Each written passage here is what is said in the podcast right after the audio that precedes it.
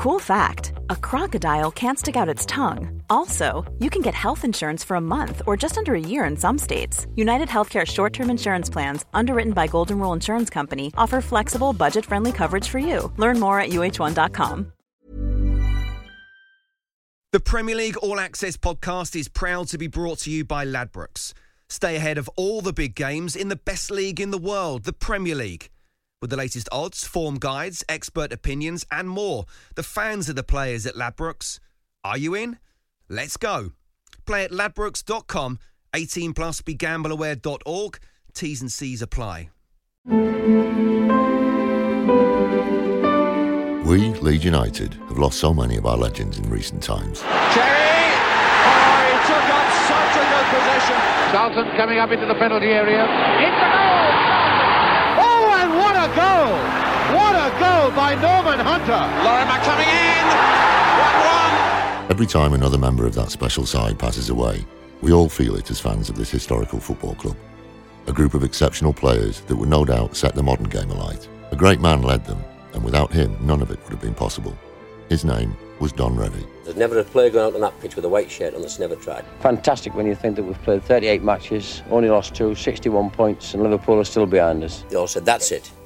They're finished, they're over the hill, they're too old, and this, that, and the other. And they went 29 matches from the beginning of the season without defeat. I'm Ralph Ineson, actor and lifelong Leeds supporter, and in the next hour we'll pay tribute to Don Revie's remarkable team of the 60s and 70s and the talented young men he assembled to become not only champions of England, but European greats. You're listening to Revie's Angels on Talksport.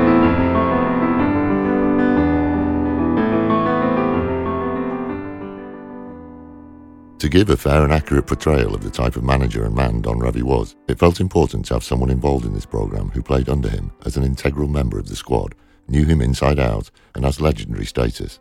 That man played an incredible 577 games for Leeds between 1966 and 1983, twice became their manager, and still today attends every Leeds game as an ambassador home and away.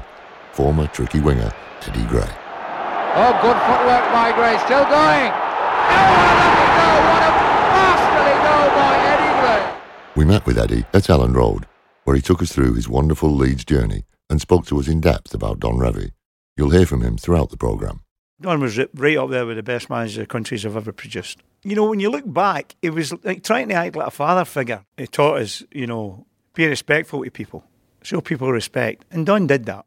It wasn't until 2012 that a statue in honour of Don Revie was unveiled. It was fitting that this was where our conversation with Eddie Gray started, and he described how his journey with Don began. When I was growing up in Glasgow and playing football for the Glasgow schoolboys and the Scottish schoolboys, late 50s, early 60s, I'll be honest with you, I'd never heard of Leeds United. It's true, because they were an unfashionable club as far as I was concerned. But when I played with the schoolboys, uh, there was a scout one day come up. His name was John Barr to my dad, and asked me if I'd go down and visit Leeds. And this was in 1962. And I went down, and that's the first time I met Don Revie. And that was that made my mind up. I was going to join Leeds United. I mean, I'd been to all the big clubs in the country, and but you know, I told him I was going to Glasgow Celtic. But once I visited Leeds and met Don Revie, I thought that's the man and the club I want to play for. A pragmatic tactician and astute man manager, Don Revie built a legacy at Leeds United which still exists to this day. All started for him back in 1944 as a youth level footballer, leading the line for second division sides Leicester and Hull before earning a move to Manchester City in 1951, where manager Les McDowell deployed him as a deep lying centre forward, a first in English football. He went on to play for Sunderland and in 1958 got his move to Leeds in the First Division and was made captain. It was hoped that his creativity and leadership would keep them up. It worked. Even back then as a player, his personality shone through on the pitch.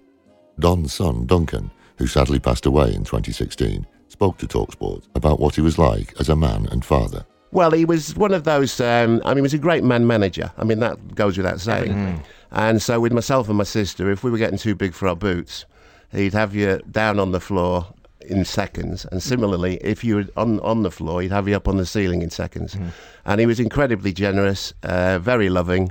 And my mum the same. So we were we were very privileged in growing up, not just in a, a household with a very famous uh, father. It's completely wrong the image of dad being made from granite. Yeah, he was strong. Yes, he was powerful, but he was a great father and a, a wonderful, wonderful human being. Don was offered the role of player manager at Leeds in March 1961 when they were struggling in Division Two.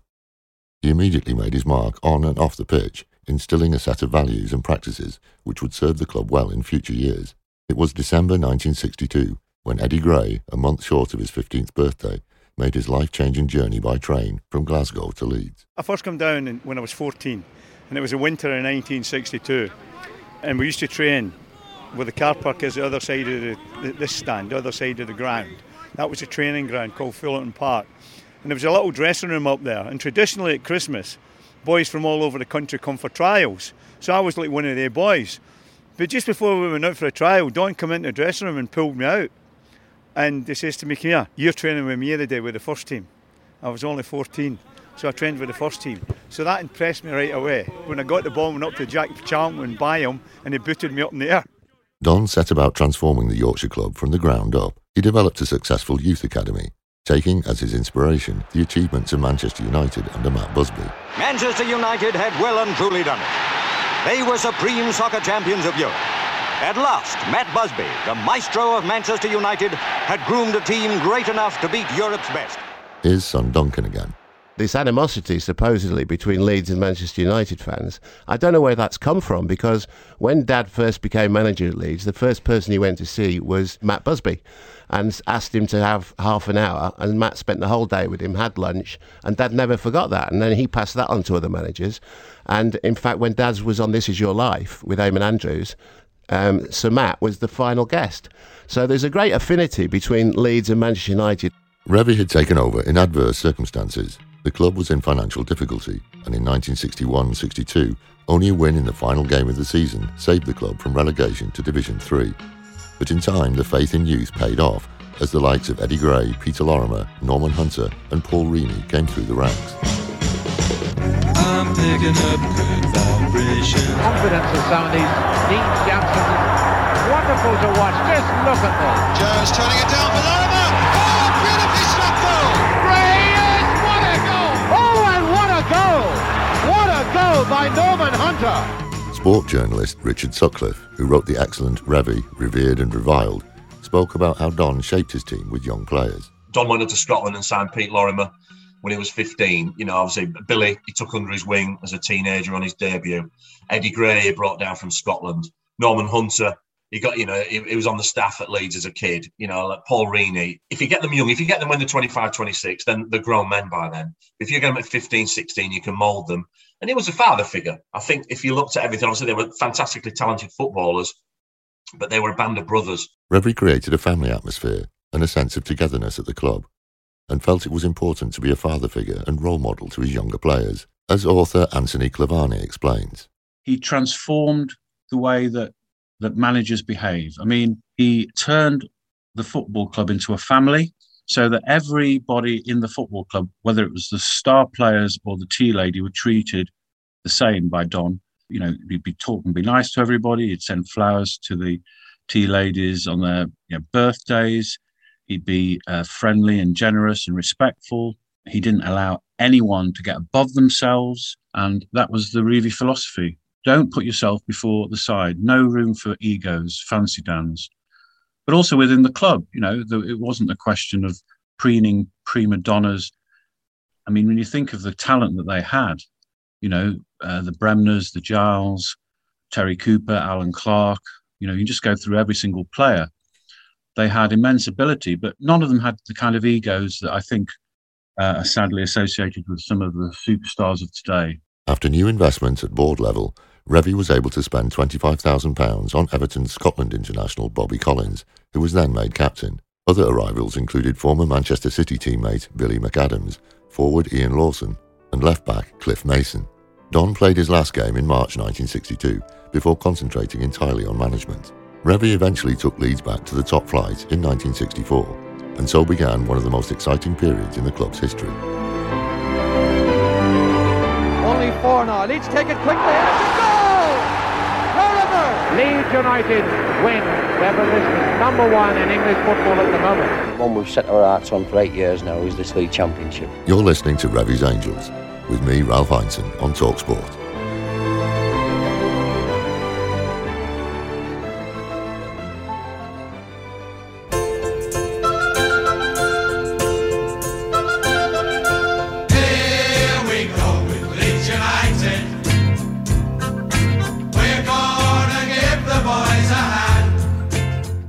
Welcome to Revie's Angels on Talksport with me, actor and Leeds fan Ralph Ineson. They are the greatest in the land. So, in 1964, we were back in the big time, and Don had already made a massive impact.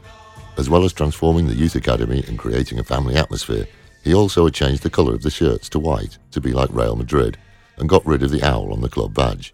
Revie's son Duncan said his dad always had big plans to transform Leeds. Bottom of the second division, no money, uh, an absolute tip of a ground. And uh, he, he, I remember taking him, take, he taking me on the pitch and look, looking around, and this was a, honestly, it was like a, I don't know, a minefield. It was just horrible.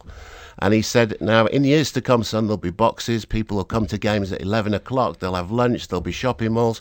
And I'm looking round at this Amazing. ground, and I said, I thought, he's mad. Don treated his players with trust, but author Anthony Clavane explains how he was always aware of what was going on outside of their football activities. He wanted to control everything. You know, whether this is a good or bad trait, in some ways it's a great trait because the players all saw him as this kind of surrogate father in a way, particularly the young players who came from Scotland from, you know, as teenagers, like Eddie Gray, Peter Lorimer, and so on.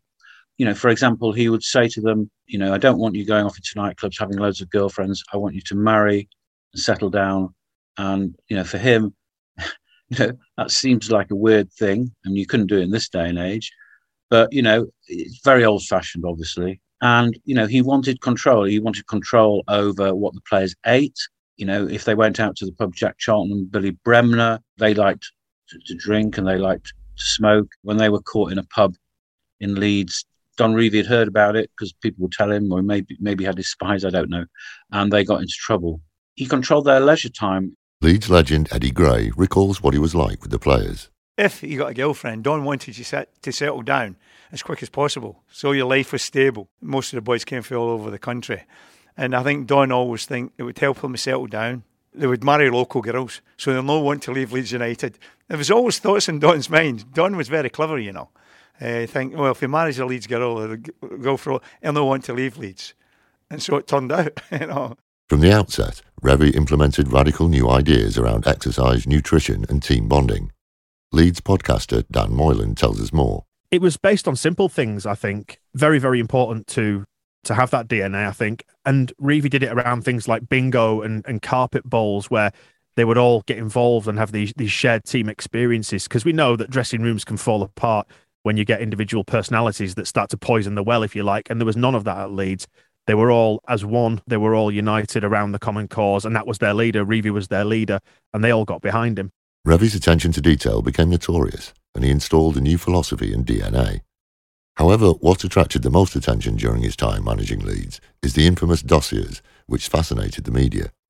MP Chris Evans, writer of a new biography on Revie, explained how unique his approach was at the time. The dossiers he created, sending scouting missions out, coming back, you know, all this Opta, he says all the time. The amount of, of statistics we've got in football is unbelievable. That started with him. In 1969, he says to the board, we can't afford to pay the players much longer. They've won the championship, they're going to watch more money. Why don't we get a big firm to emblazon a, shirt, uh, a name across their shirt? He says there's going to be executive boxes there. He talks about all-seater stadiums. He's talking about these things in the mid-60s, and they've come to pass now. It was something the players bought into too, even Jack Charlton, who was known to be quite the cynic. We had arguments with Syd Owen over football, but at least we were discussing things about the game that had never happened before. I had my differences with Don, and Don said to me one day, OK, you organise the back and leave the rest to me. Eddie Gray spoke to us about Don's incredible attention to detail on the opposition and how he was advanced in his approach. People now should look back. Teams do it day in, day out now. Don was way ahead of his time. Way ahead of his time. That's what other people couldn't understand. It didn't bother us because we got a lot of information about the opposition, teams we were playing against, how they played, how they lined up. Now, that is commonplace now. And, you know, back then, Don, outside our football club, get ridiculed for it. They knew they should look back and Don and think he was the man that started all this. You know, actually analysing things. You know, he would send people to games and he would tell him to write a report about the game. He would study it himself. People talk about the great managers, and uh, I don't think Don gets mentioned enough. Revie was also known for being incredibly superstitious. When we were walking down the tunnel, you know, I used to have to find a place to jump in because you used to have to all like to go in a certain position, and you know, as you're walking out, I'll go out number three, I'll be four in the line. I just used to have to find a place because I wasn't superstitious at all, you know. But Don was superstitious, yeah. Although Don's lead side were now blessed with talented players, the likes of Bobby Collins, Johnny Giles, and Billy Bremner, they were also a side that early into Don's reign was earning a reputation for having an aggressive style. And McQueen is in trouble, and McQueen is sent off. Oh, my goodness, by Jack Charlton. And the referee surely is going to take some action here. The game looked as though it might erupt before half time. There were one or two niggly moments. And a fight going on off the ball between Hunter and Lee. The fists were flying, and that's been brewing for quite some time. In the summer of 1964, the Football League's official journal featured an article on the rise of dirty tactics and cynical football. They published the disciplinary table from the previous season, with Leeds United at the top, and said, This is the dirtiest team in the country. The Dirty Leeds label was well and truly born, however, after the infamous Battle of Goodison Park in 1964, an FA Cup tie that had turned into one of the most brutal contests to ever take place in English football. Charles Mills, a fan since the 1950s and trustee of Everton in the community, was at the game and has vivid memories of it, including a ferocious tackle by Leeds defender Willie Bell. We had a winger called Derek Temple, and Derek was going for a ball. Leeds left back, a fellow called Willie Bell, came at him with his foot at chest height and just felled Derek with a boot just under his heart. At that point, my dad got up, and for the first and only time in my life, I heard my dad swear. And it was a dreadful, dreadful foul. Temple was um, stretched off. The crowd were, were, were almost, um, well, in a state of rebellion. There was, all, you know, you could, you could almost feel a riot coming on. Willie's was by far and away the worst foul I've ever seen in my life. I mean, you, you just, I don't think it was on the television, so there's probably no television coverage of it. But it was it was a criminal assault. You know, it was GBH. No, no other way, no other way of describing it. So yeah, fond memories. The on-pitch battle was so explosive that for the first time in a league match, the referee was forced to cancel it and send both teams to the dressing room to calm down. Charles Mills felt Don Revie got exactly what he wanted from his players and revelled in it. And it looks to me as if it's broken out again. It's broken out again, and now this time a complete free for all. A match that was being played in such a good spirit has been completely spoiled by a very nasty outbreak indeed between two former England players. I think it went with Revie. You know, that was what he wanted his players to play. That was the type of player he had, and he, he kind of glorified in it. You know, the Norman Hunters of the game and the Willie Bells and the Paul Reaneys. Charlton himself, Charlton was a dirty player. I think he revelled in it. It probably culminated in the public eye at the Battle of Goodison. After this game took place, whenever Leeds played, there was a sense that opposition teams took to the pitch expecting and preparing for a fight. This was the beginnings of the Dirty Leeds tag. Podcaster Dan Moylan told us why he felt the Yorkshire club in particular were picked on because of their physical style. I think it just goes back to to geography and, and quirks of that and the personalities involved. And I think maybe Leeds were more overt with it in the things that they did. They adopted kind of an ultra pragmatic, ultra professional approach to it. And it just wasn't loved by the media who held other sides in just in higher regard. I think um, we can't discount the uh, the role of the media in how Revie's side were, were taken and how they've been remembered historically. Eddie Gray felt Leeds were simply able to match others physically, and it was clubs down south who had an issue with it. Our team wasn't weren't as physical, you know, just the same physicality as any other side that played.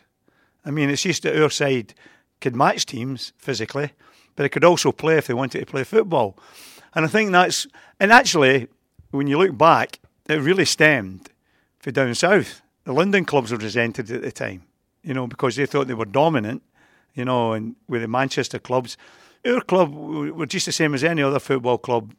There's a lot of you know teams that are physical players. The game's always been physical, but I don't think it, it's as hard physically now as it was. Players don't get away with things now. By the mid 1960s, Don Revie's Leeds had become a force to be reckoned with.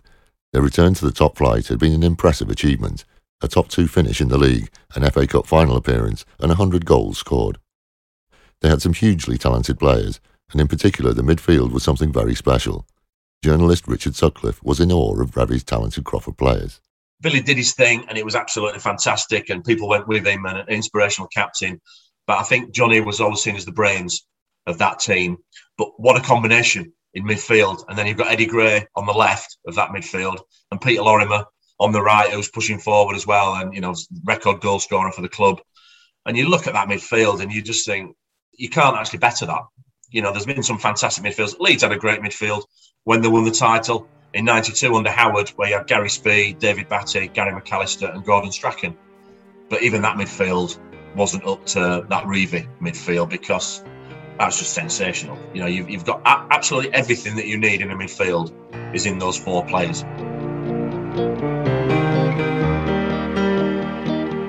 Still to come on this special programme on legendary Leeds manager Don Revie, we'll hear some opposing opinions on the Dirty Leeds label and how Don led his side to glory. Their halo shines not so brightly as perhaps the halos of some others. In that respect, that's sad because the tables don't lie. That's not fiction. That's not reputation. That's achievement. You're listening to Revie's Angels on Talksport.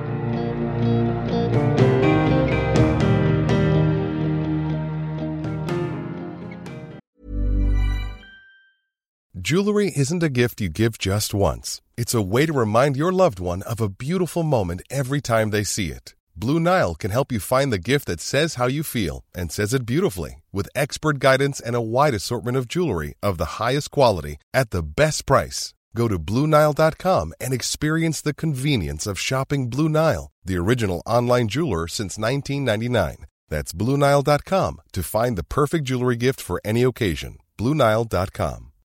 Millions of people have lost weight with personalized plans from Noom, like Evan, who can't stand salads and still lost 50 pounds. Salads, generally, for most people, are the easy button, right? For me, that wasn't an option. I never really was a salad guy. That's just not who I am. But Noom worked for me. Get your personalized plan today at Noom.com. Real Noom user compensated to provide their story. In four weeks, the typical Noom user can expect to lose one to two pounds per week. Individual results may vary.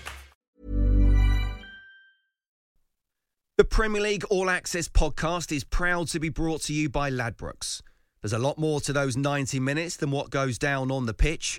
With the latest odds, form guides, and expert opinions, you'll know the score with Ladbrokes. Odds update on Talk Sport with Ladbrokes. Are you in? Let's go. Play at ladbrokes.com, 18 plus, begambleaware.org. T's and C's apply.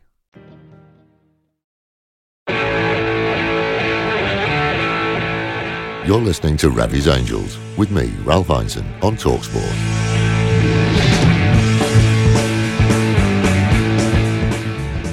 During our meeting with Eddie Gray, we sat pitchside at Elland Road in the Don Revie stand, and he spoke with great enthusiasm about brilliant captains Billy Bremner and Bobby Collins. Now, I used to watch Bobby playing for Celtic, and Bobby was a great player, and he went to Everton. And when Don signed him, Bobby would be 35, I think, and everybody thought he's finished. But when Bobby came here, he became Footballer of the Year. And he was a man, I think Bobby started the team being able to compete with the best sides because Bobby was a winner. He was always a winner at Celtic. He came to Leeds. He taught all the, how, the, all the players how to win. And Bobby had no fears. He was only five feet three and took a size four and a boot. But I think he's the most important player that's ever walked through the gates of Elland Road. Bremner. Oh, beautiful goal! What a superlative goal by Bremner! Oh, what a wonderful goal by Bremner! An overhead kick from Jack Charlton's flick. Billy was a character. Billy was a one-off. Great, great footballer. You know, if if, if we were one down in a game, Billy would forget his midfield duties. I'm going to get the equaliser. If we were drawn, I'm going to get the winner. Nine times out of ten, Billy would do it. See, Don was very clever. I think Don get more out of Billy than any manager, any other manager, I don't care who they were, could have. He's very clever in his handling of Billy, And that's why Billy statue's out there. In defence, Jack Charlton was an absolute warrior. Leeds based author Rob Bagchi gave us a revealing insight into just how important he was for the club. Charlton coming up into the penalty area. It's a goal! He was talented but ill disciplined. So he would go off, you know, tactically ill disciplined. He would go off and run upfield. But Revie sort of managed to say to him in 62, 63, having tried to sell him a couple of times. If you screw the nut, you'll play for England, which seemed a laughable prospect. You know, he felt that his whole career was going nowhere. But he also uh, was one of the very first players to get an FA coaching badge, you know, in his 20s. So he knew that fundamentally what Revie brought to the team was the right approach, that this was finally a new way of working that was that was going to, you know, fulfill all his ambitions. And he did screw the nut, knuckle down. Eddie Gray described to us how brilliant Norman Hunter was at the back alongside Charlton. Norman Hunter was one of the best defenders that ever played the game. I mean, ever played the game. I think Norman Hunter was a better club player than Bobby Moore. Bobby Moore led England up to the Royal Box to receive the Jules Rimet Cup and the winners' medals. To be here as winners of the FA Cup has often been described as the summit of a footballer's ambition. How much greater was the triumph they enjoyed now.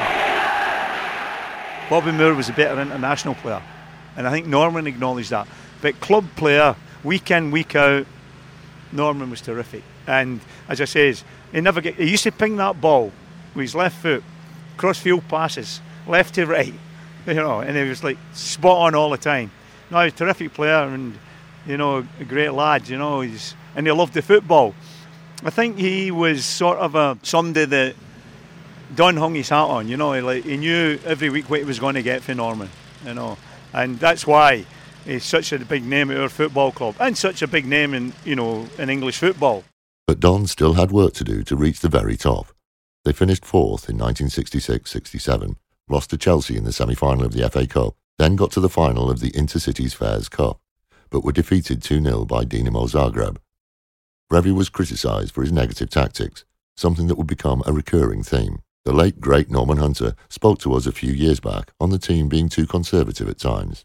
Looking back, I thought Don Revie was brilliant. You know, we when I came as 15, 15 and a half, he was the man. He was a player, then he became manager. But uh, looking back, for what we had, we were a bit too cautious. You know, we had dossiers on players. You hmm. know, when you what we should have done, we should have took care of the set pieces, throw-ins, which we could have done, and then just said, go out and beat them. It's a kind of magic. It's a kind of magic.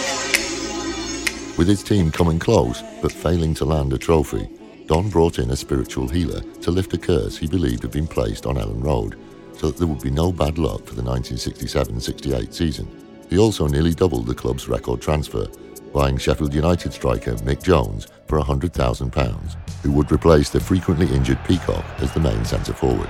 Will this be the long raking kick? It's not, but there's Jordan on the far side, and Jones! Oh, and a beautiful goal! Don finally won his first trophy, with Leeds lifting the League Cup, beating Arsenal in the final.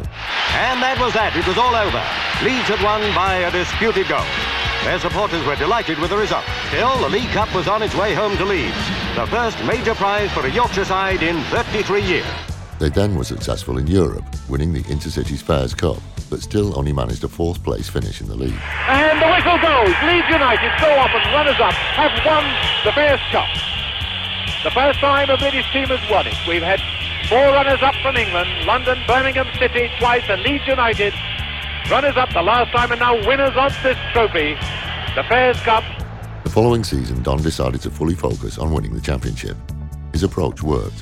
Following a 5-1 defeat in October against Burnley, they went the rest of the season unbeaten and lifted their first league title. Fantastic when you think that we've played 38 matches, only lost two, 61 points, and Liverpool are still behind us. Well, the highlights for me are the consistency of the side. Over the past five or six years, they've been very consistent. To only lose two in the best league in the world out of 38 matches so far is extremely good. April 1969. Leeds United manager Don Revie and his team are the new league champions. It's a milestone in the club's history and a night of celebration. They secured the championship with a goalless draw against title challengers Liverpool at Anfield. After the game, Revie led his players back onto the pitch to applaud the Liverpool fans, who in turn applauded the Leeds team.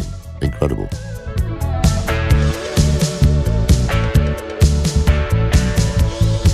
Well, the memories will live with me forever, that memory, because Billy Bremner took our team when we won the championship to the Leeds supporters, about 10,000 of them on the left-hand side of the ground, behind the goal.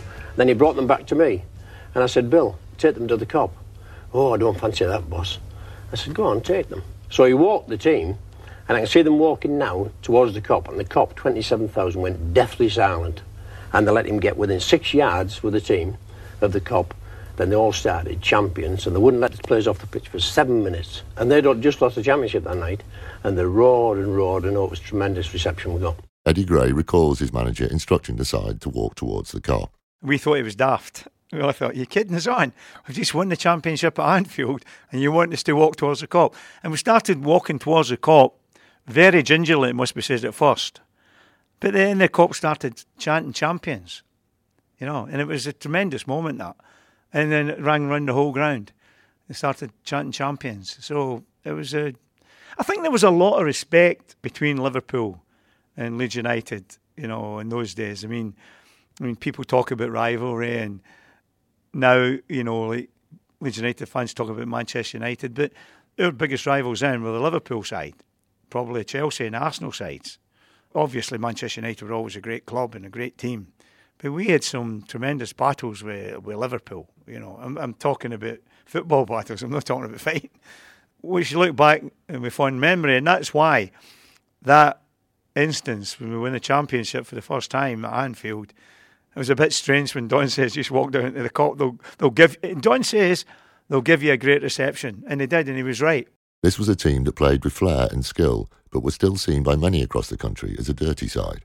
Former Leeds manager Howard Wilkinson spoke to us about how the media would often focus on the wrong aspects of Revie's team. What the media did was was take the tra- some of the traits of his teams and his players and choose, as it were, to highlight the, those rather than the big picture, which was one of huge success of, in, in particular, uh, in, in, Don Revie's case, huge loyalty by his players to each other and, and to the club. You know, the media like a fight. Leeds podcaster Dan Moylan thought the Dirty Leeds label was harsh. It's unfair looking back on it because all the teams were at it. You know, you look at the, the 1970 FA Cup semi final when Leeds and Chelsea kicked lumps out of one another, and Chelsea were equally culpable of of the physical aspects of the game. But it's just one of those tags that that sticks with the side, and I think not being from London, being from up north, probably swayed the media, and the the media was a lot more persuasive, the print media at that time.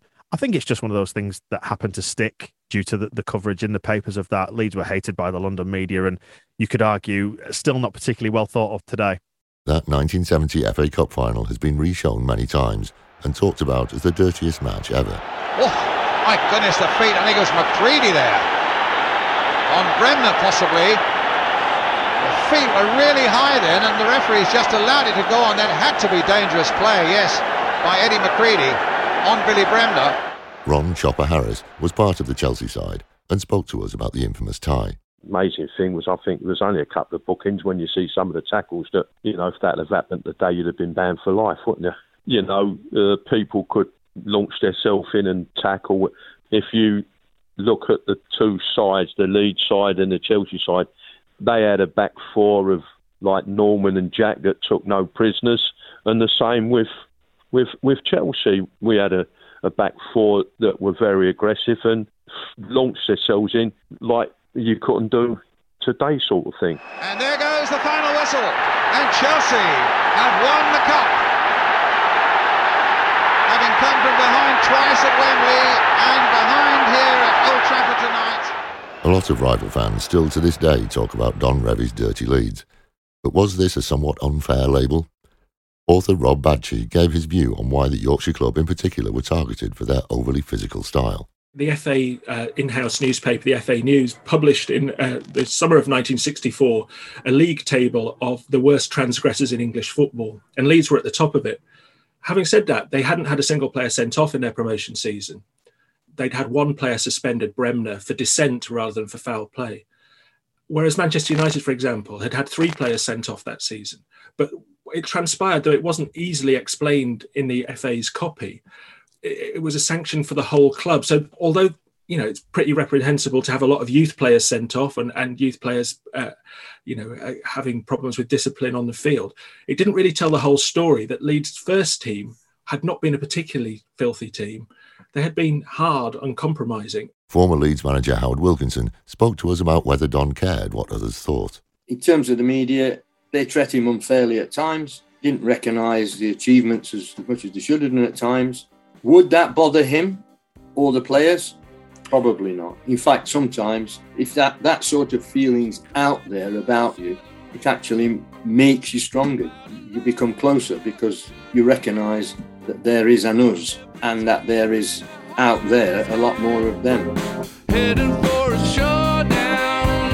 You're listening to Revie's Angels here on Talksport. And coming up, we'll hear about Don's Leeds departure and his fierce rivalry with Brian Clough. I want to win the league, but I want to win it better. Now, there is no other reply to that question. No, but because there's- you had won the league. Yeah, but there's no way you can win it better. Why Because not? only lo- no, no, no, no. But that's the only hope we'd o- I've we'd- got. We'd only, lo- we'd only lost four matches. And then, But that, well, I and can only lose three. No, no, no, no. I no. couldn't give any other answer.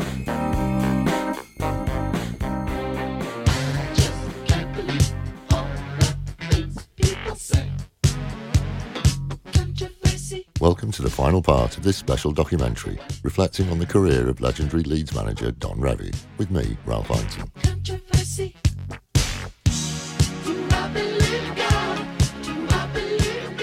By the late 1960s, Leeds were a formidable force, but were often also talked about as nearly men.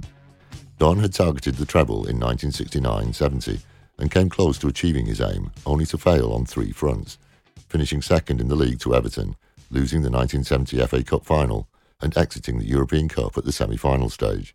The following season, they missed out on the title by a single point to Arsenal after controversial refereeing in a game against West Brom, which left Don Revie fuming. Pass intercepted, but Suggett is offside. The referee waving him on. Brown is going straight through, taking on Sprake. And the goal by Astle, and Leeds will go mad. And they've every right to go mad because everybody stopped with the linesman flag. Don Revie on the pitch. The linesman going to talk to the referee. John Revie, a sickened man.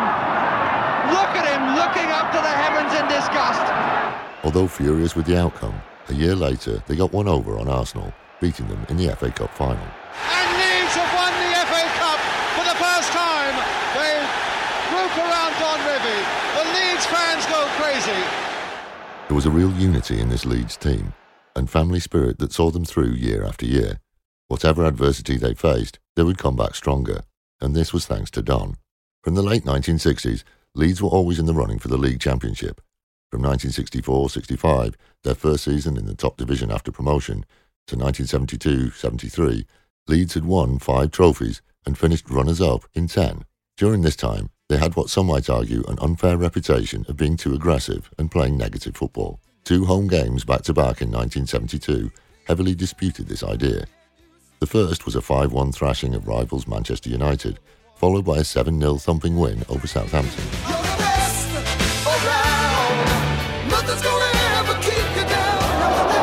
Jones. Lorimer. Five. Lorimer's underneath it. In comes Jones. Eddie Gray's run on the left, a typical run. Balancing himself beautifully as he was attempted to be tackled by Stokes. The long cross, Lorimer's header down to Jones who put it in for number seven. Say that Leeds are playing for Southampton is the understatement of the season. For Southampton just don't know what day it is. Every man jack of this, of this Leeds side is now turning it on. Oh, look at that. It's almost cruel. In the final moments against Saints, chants of Ole were heard as supporters cheered every pass. There were 39 consecutive at one point, in a game that saw Peter Lorimer score a hat-trick and Allan Clarke net twice, with Jack Charlton and Mick Jones grabbing the others. 1971 saw Leeds win the Fairs Cup once again, this time beating an impressive Juventus side at Elland Road.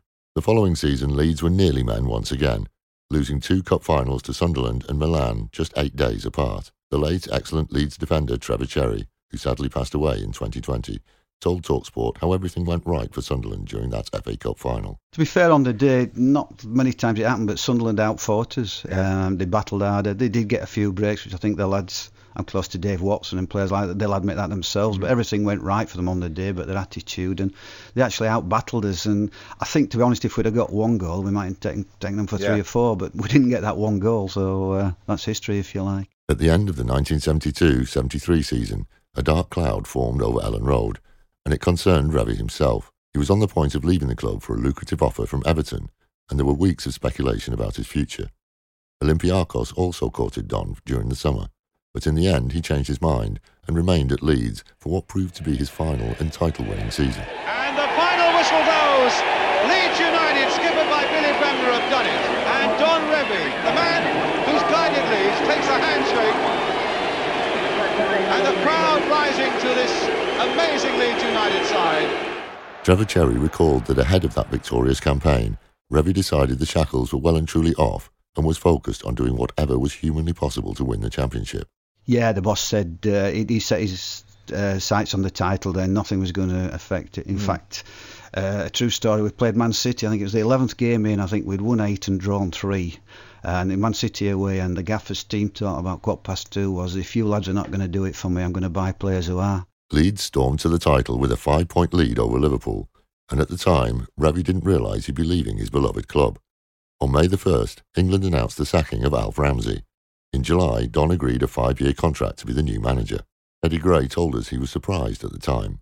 I know the England job doesn't come up very often, but when we won the league 73 74, I thought Don would have stayed on to have a go at the European Cup. We went to the European Cup final under Jimmy Armfield. I think one of the reasons Don left is, is because he'd all the players for 10, 12 years, some a little bit longer. I mean, you're talking about 74, I joined in 62, 63, Peter 62. I think he thought a lot of the players are getting older.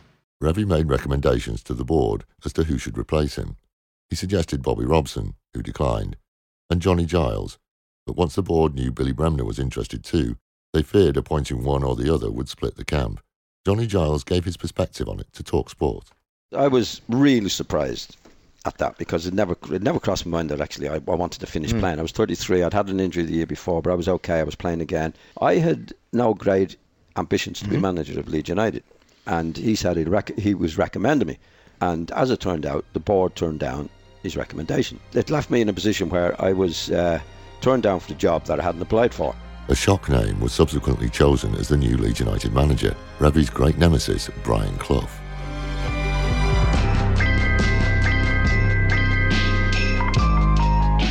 I think they've been champions and they've not been good champions in the sense of wearing the crown remarkably well. I think they could have been a little bit more loved. You know, there are a lot of people jealous of people who are successful, uh, but having said that, apart from that, Leeds were disliked and are disliked. And it's only been the last 12 months where they've started to earn, you know, a bit, a little bit of applause from everybody. I want the job because they're a, a top club, if not the top club. And I want to be a manager of the top club. Clough's time at Leeds lasted just 44 days, a complete disaster, so much so a novel was written about it called The Damned United by David Peace, followed by the film with the same name, released in 2009. Clough and Revie were seen as bitter enemies with their opposing styles. David Peace spoke to us about how the rivalry started. Clough looked up to uh, Revie and to Shankly. When he took over, particularly at Derby, he really aspired to turn Derby into into a kind of like, into a kind of new Leeds United, and he kind of revered him. And and you know there is an argument that when Leeds came to play Derby County, Clough was really excited and was really couldn't wait for this moment, and was you know longing to meet Revie and to have a chat and to to you know kind of almost become friends. But he felt you know um, Revie brought the Leeds team, and Revie you know, my understanding of Revie was that he was just a, an utterly focused, consummate professional who was only interested in winning and wouldn't have been bothered about, you know, glad handing or kind of like getting to know Brian Clough. And, and, and Clough seems to have taken that kind of as a personal slight. Clough told his players during his first training session with a lead squad that had won several major trophies that they should chuck their medals in the bin, as they had won them all by cheating. Eddie Gray told us he spoke to Clough years later about his ill-fated spell in charge. He actually says to me, I did it wrong when I come in. Brian's biggest problem was him and Don never really seen eye to eye. The two of them were great managers. I mean, although Brian Clough never did it at our club, he went on to prove to be one of the greatest managers the country's ever had. I mean, he won two European Cups at Forest, and Nottingham Forest, you're doing well. Nottingham Forest have done it. The European Cup has come to Nottingham Forest. As for Don's time as England manager, it wasn't much better. Author of Disrepute, Robert Endeacott, explained how he struggled partly because he was unable to recreate that family atmosphere he built at Leeds. Don Revie at Elland Road was a hands on manager, of course, and saw the players virtually every day. Uh, with the England job, you, you, rarely see the players, uh, yet you've got to work with them and try and foster this, this uh, family spirit, which is a great idea, but it, it's never going to work.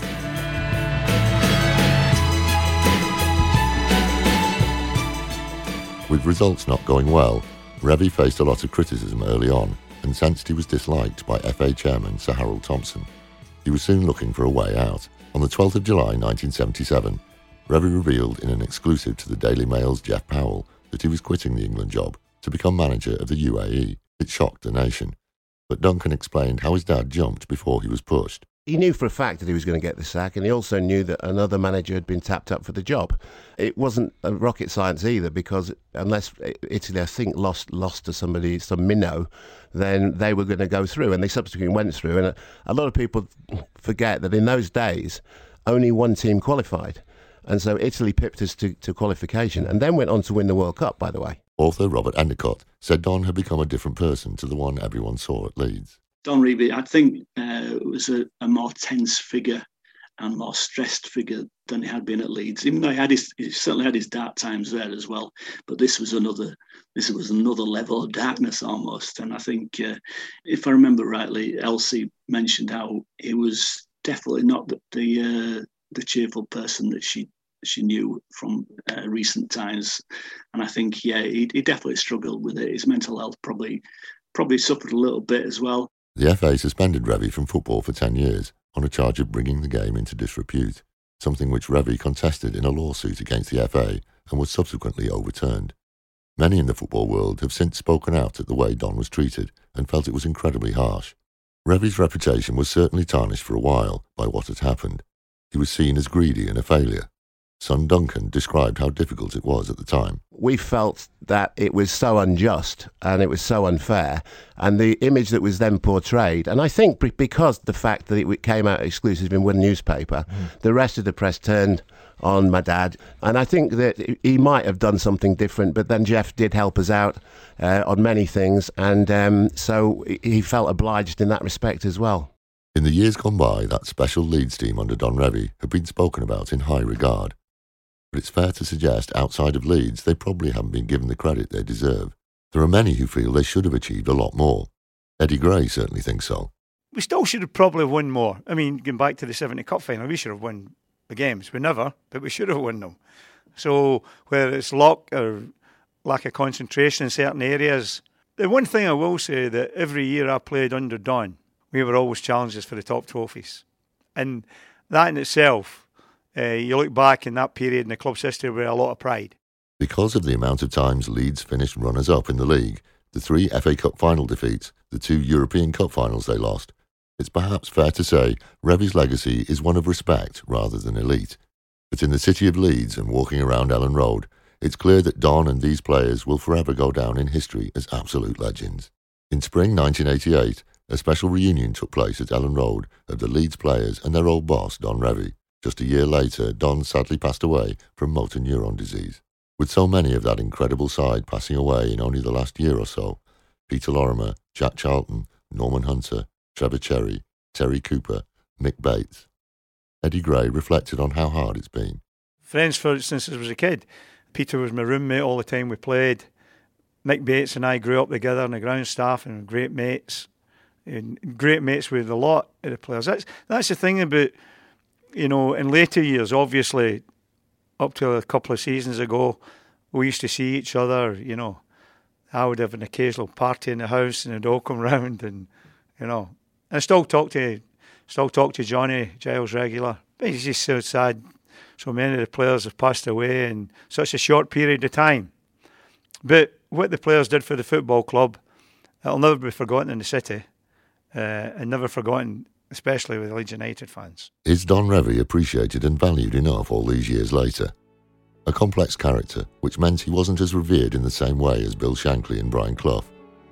One thing's for sure, Revie and that lead side will certainly never be forgotten. He did wonders for our club and city. It was a truly great side with some special individuals. Here's Bremner, here leads. A good ball, nice ball to Gray. And a goal, a glorious goal, a superbly executed goal. And here's Giles. It's there. Giles has equalised. Headed out to Bremner. A beautiful goal by Bremner. What cool thinking by Bremner. Jones in on it and a goal. Oh, and what a goal. What a goal by Norman Hunter. What you must remember is this that that team was written off by the press and television in 70, in 71, in 72, and in 73 when we lost against Sunderland and AC Milan, they all said, that's it. They're finished, they're over the hill, they're too old, and this, that, and the other. Cherry! Oh, he took up such a good position. Charlton coming up into the penalty area. In the goal! Lorimer coming in. 1-1. Oh, and what a goal! What a goal by Norman Hunter! And last season, with all these injuries and all these suspensions, we only lost four matches out of 42 and won the championship. Our record is there to be seen for 11 years.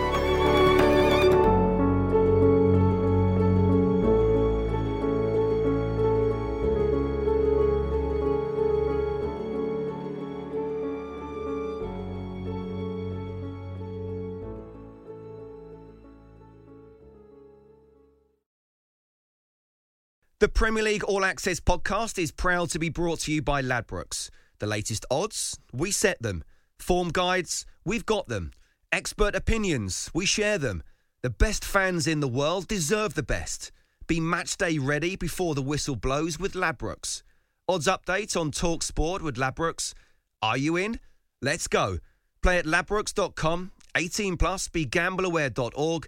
T's and C's apply.